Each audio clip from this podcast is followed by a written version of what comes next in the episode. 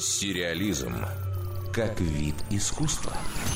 Американский писатель Джордж Мартин, по циклу книг которого снят популярный сериал «Игра престолов», впервые приехал в Россию.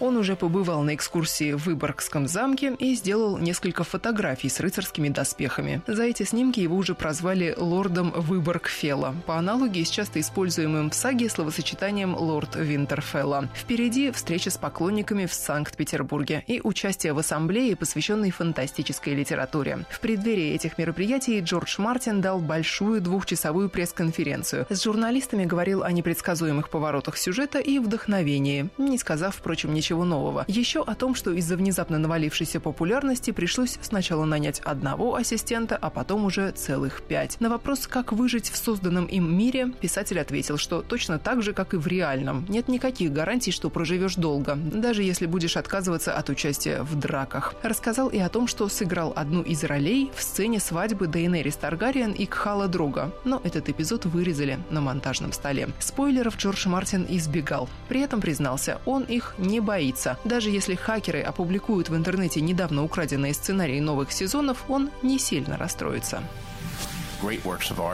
Вопрос действительно большого любого объекта искусства, любого большого искусства заключается не только в сюжетных твистах и сюжетных поворотах. Вопрос в исполнении, вопрос в том, что ты видишь, что ты ощущаешь и познаешь в этот момент. В этом и есть большая сила искусства, то, что ты можешь перечитывать, пересматриваешь. Перечитывание войны и мира не будет хуже, если ты знаешь, что Наполеон таки в конечном итоге проиграет.